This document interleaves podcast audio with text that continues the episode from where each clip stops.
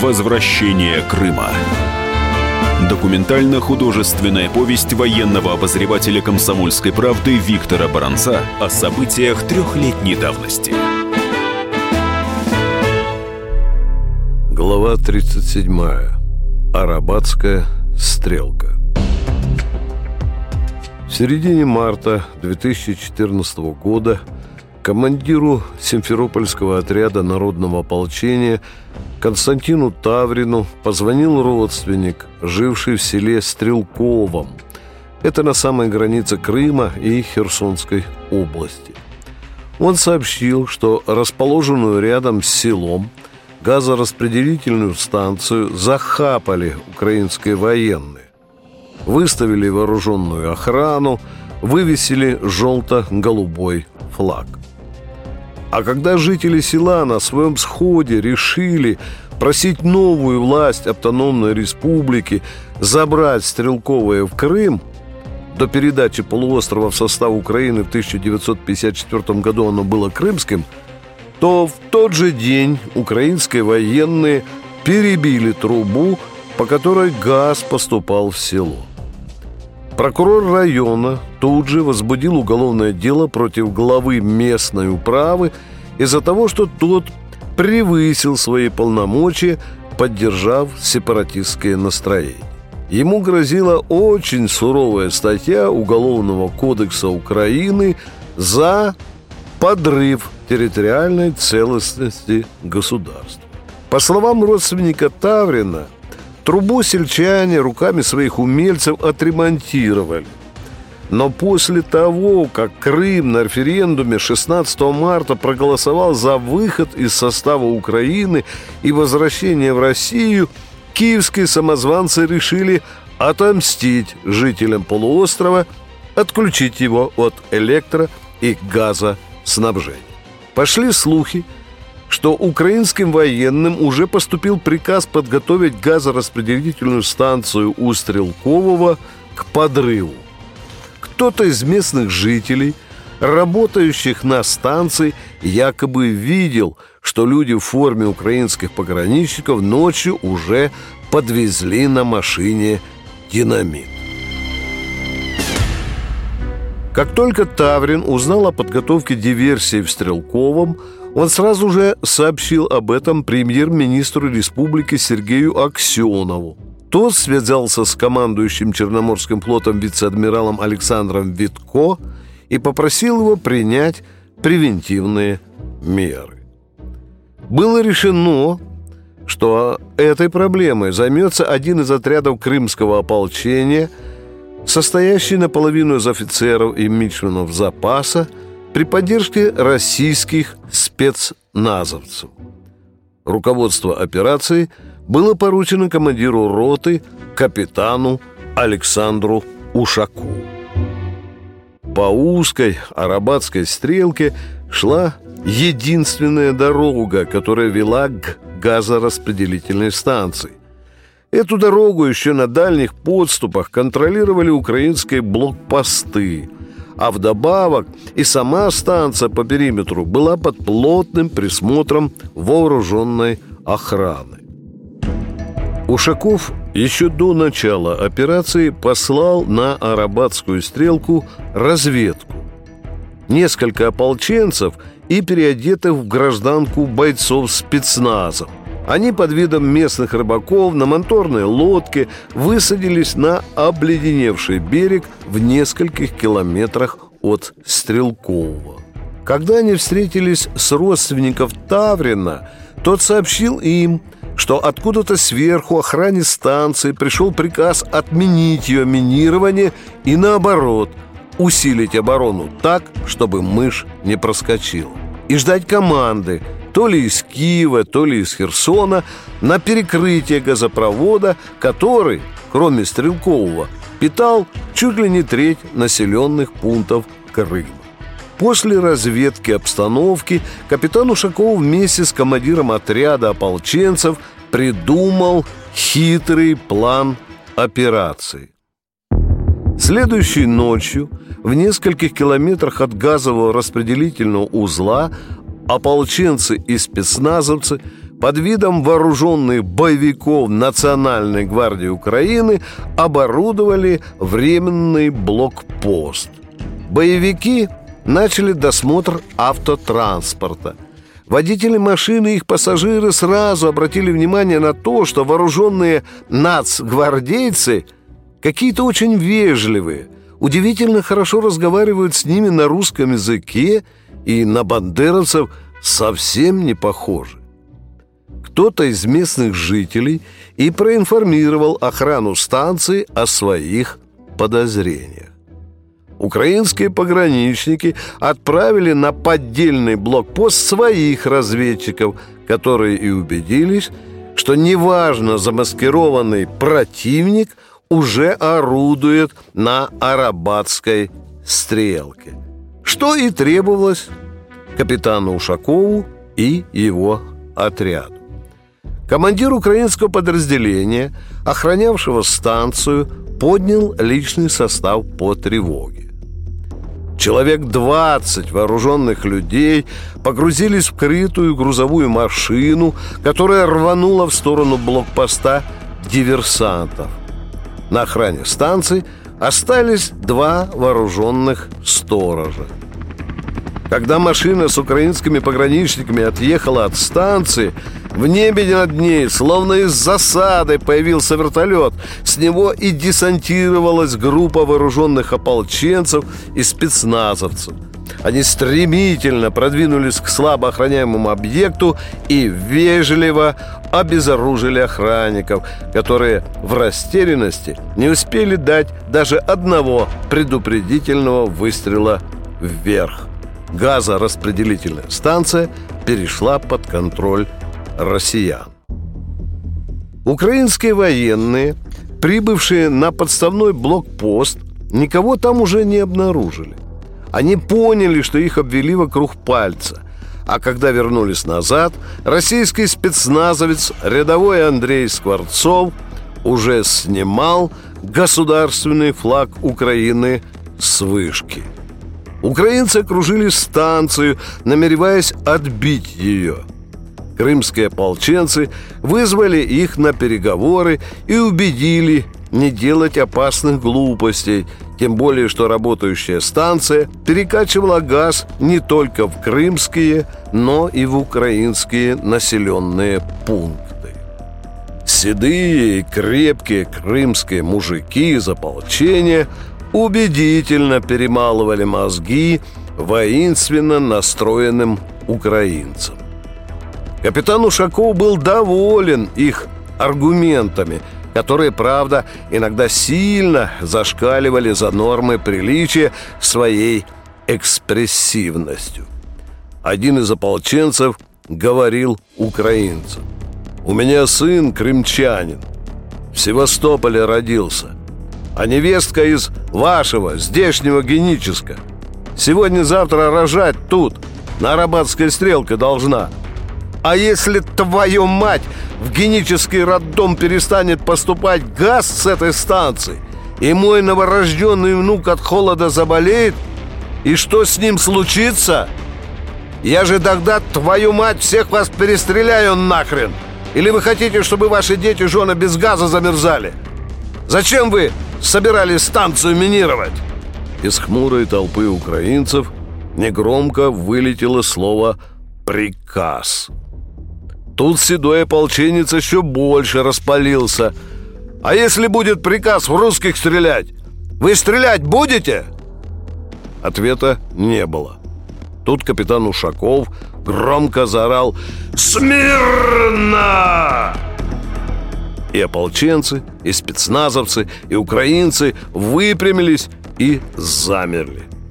Спецназовец Скворцов по команде Ротного, вбивая строевым шагом пыльные берцы в рыжую землю, подошел к командиру пограничников и передал ему аккуратно сложенный украинский флаг лихо бросил правую руку к виску, крутнулся через левое плечо и таким же парадным строевым шагом встал в строй.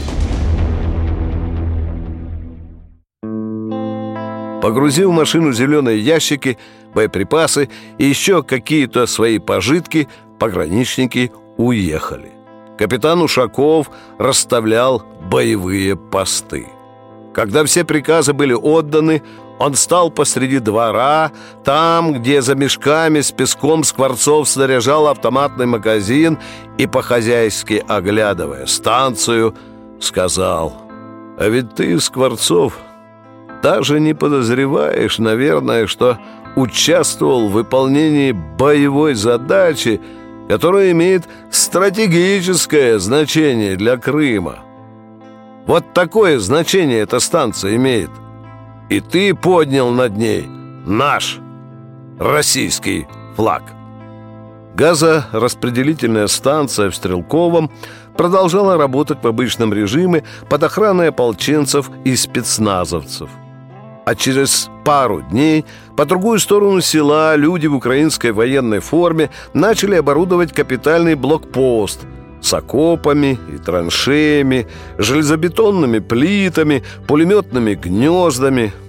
Притащили две бытовки, подключили электричество, подняли украинский флаг и знамя правого сектора. Капитан Ушаков приказал своим наблюдателям глаз с этого маленького гарнизона не спускать. Один из местных жителей, работавших на станции, сообщил ополченцам, что на блокпосту засели днепропетровцы из какого-то особого батальона во главе с офицерами.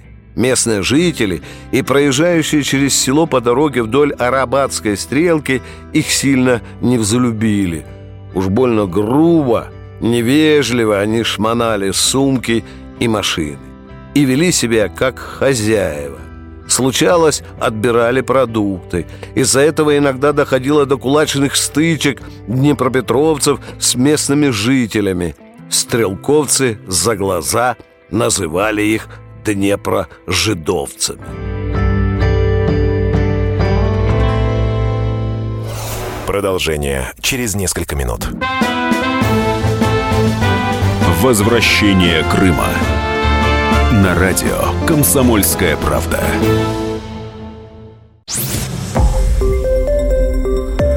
Радио «Комсомольская правда». Более сотни городов вещания и многомиллионная аудитория. Керчь 103 и 6 FM.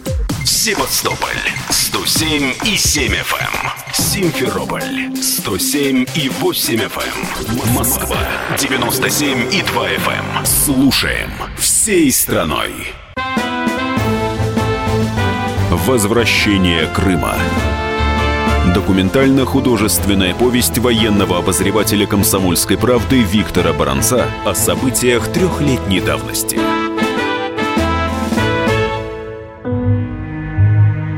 Однажды ночью кто-то подкрался к украинскому блокпосту со стороны заросшего бурьяном Яра и обстрелял его из охотничьего ружья. Одна из бытовок была усеяна следами дроби. Через пару дней снова обстрел и опять дробью. Хотя и на этот раз обошлось без жертв, офицер, который был старшим на блокпосту, просигналил украинским военным в Херсоне, откуда вскоре приехала машина с саперами – а на утро возле блокпоста со стороны Яра в высокой пожухлой траве появились на деревянных колах дощечки с надписями «Стий! Стреляют!» и «Увага! Мины!» Узнав об этом, капитан Ушаков покрутил пальцем у виска. Совсем сдурели эти укропы. Через неделю днепропетровцы снялись с поста, их сменили бойцы 10-го батальона территориальной обороны из Житомирской области. Поздно вечером капитан Ушаков в своем штабе на газораспределительной станции играл в карты со взводным Шориным. Стук дверь. Вошел рядовой Скворцов. «Разрешите обратиться, товарищ капитан? Тут к вам какой-то укроп рвется». Каже, що по важной справе. Вошел украинец. Здоровенный дядька с казацкими усами, в камуфляжной форме, без знаков различия и без оружия. Поздоровался, глаза тревожные, стал сбивчиво рассказывать. Девчина из села 16 э, лет хотела повеситься из-за измены любимого хлопца. А то и по пьяному делу трахав ее подружку у кого-то на именинах в сарае. Она их за этим делом и застала. Брат вытащил сестру из петли, но она сбежала из дома, сховалась в зарослях у яру. А там же дніпрожидовці мін наставили і розтяжок. Мать прибігла до нас, волосся на голові рве, просто спасти дитину. У вас міноіскатель есть? Допоможіть, хлопці. Карта. Схема минирования у вас есть? Решительно спросил украинца Ушаков, натягивая берцы. Та яка там карта, пан капитан? У нас такі карти, як у вас на столі. Ушаков. Шорин, свободной смене ко мне. Скворцов, со мной. Возле блокпоста в окружении селян и военных рыдала женщина. Молодой парень то и дело кричал в темноту. «Марійка, никуди не ходи, сиди на місці!» Водителей трех стоявших у блокпоста машин Ушаков попросил направить свет фар на склон. Голос Скворцова. «Товарищ капитан, разрешите мне, вы же меня учили». «Вперед, весна! Возьми вот мой фонарь! Шорин, свободная смена в оцепление! Всем в укрытие!» Старый, густой бурьян шелестел у ног – Скворцов осторожно ступал по нему, пытаясь разглядеть малейшие признаки зарытой в рыжую землю смерти. Десять, двадцать, тридцать шагов — и отчаянный, дикий, надрывный девичий крик откуда-то из кустов на склоне яра «Не хочу! Не хочу більше жити!» А сверху, со стороны блокпоста, Откликается ему материнский умоляющий зов и тот же голос брата «Марийка, сиди на месте!» На утро уже в госпитальной Севастопольской палате Скворцов вспоминал, как успокаивал девчину, а затем под слепящим светом автомобильных фар понес на взгорок к блокпосту, не спуская глаз с бурьяна под ногами. Вспоминал еще, как откуда-то сбоку с веселым лаем выпрыгнула из темноты большая собака с поводком, как кто-то звал ее. А когда до блокпоста оставалось пройти всего каких-то полтора десятка метров, вслед за собакой и рванула и что-то сильно резануло ему левую ногу на бедре, и страшно жалко завыла собака и смолкла. И мать девчины стояла перед ней на коленях и причитала «Слава Богу! Слава Богу! Жива!» Еще весна помнил, как взводный Шорин – боевым ножом разрезал ему штанину, всадил шприцем в задницу какое-то жгучее лекарство и сильно перетянул окровавленное бедро брючным поясом. А капитан Ушаков кричал в мобильник, требуя стрекозу. Потом были вертолет, зеленая газель с красным крестом на боку и ослепительно белый кафель и он лежал голый на операционном столе, а медсестра затянула перед его лицом белую шторку и мужской голос «Переворачивайте!» и голос медсестры «Какой он симпатичный!» И насмешливый мужской голос «Боец или член?» и девичий хохот. И все. Через неделю проведать весну в Севастопольском госпитале приехали Ушаков и Шорин. Привезли целый путь мандаринов и блок сигарет. Рассказали, что та, балахманная девка Марийка, жива-здорова, осколок лишь слегка царапнул ей попку, до свадьбы заживет. А газораспределительную станцию в Стрелковом держат теперь ополченцы и казаки. «Да, весна», — сказал тогда Ушаков, — «на твоем месте так бы поступил не каждый». В тот день палату, где лежал Скворцов, положили после операции украинского солдата со сломанной ногой и ключицей. Андрей познакомился с ним. Солдата звали Николаем. Он был крымчанином, а служил в украинской части ПВО на полуострове на каком-то мысе с экзотичным названием – Андрей не запомнил его. Николай рассказал Скворцову, что происходило в казарме его роты в тот вечер, когда там офицеры, рядовые до хрипоты спорили о том, где и кому служить дальше – Украине или России. Вокруг части день и ночь стояли крымские ополченцы, призывая украинских военных не делать глупостей с оружием и переходить на нашу сторону. Среди тех ополченцев оказался старший брат Николая, который ходил вдоль забора части с мегафоном и призывал украинских военных по-хорошему сделать выбор или оставаться в Крыму, или уходить на Украину. «А тут и е Украина, сука продажная!» — крикнул ему из открытого окна командир роты капитан Стрийский. «Іди звідси, поки я тобі башку кулею не розніс!» Стрийский достал из кобуры пистолет и помахал им в воздухе для пущего подтверждения своих намерений. А бурный митинг в казарме продолжался до самой ночи, до самого рассвета. Николай никому не признавался. Тот человек, который ходил с мегафоном вдоль забора части и призывал украинских военных или оставаться в Крыму, или уходить на Украину, его родной брат. Но тогда, в ночной казарме, все-таки не удержал язык за зубами. Сказал нескольким сослуживцам, что, может быть, действительно надо уже определиться. «Я решил оставаться в Крыму», — сказал тогда сослуживцам Николай. «Буду тут служить. Ни на какую Украину я не поеду. Моя родина здесь».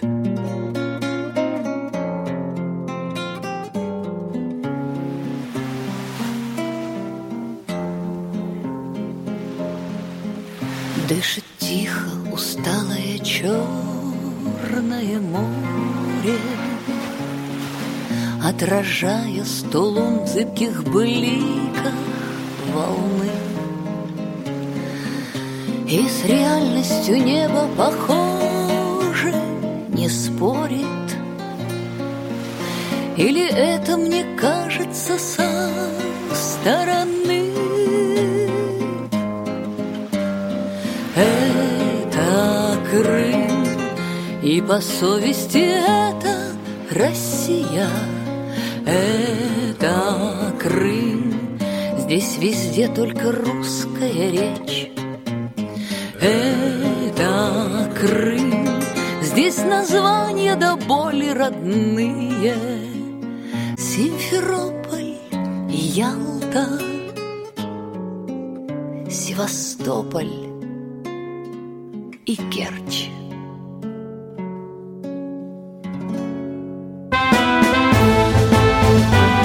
Возвращение Крыма. На радио «Комсомольская правда».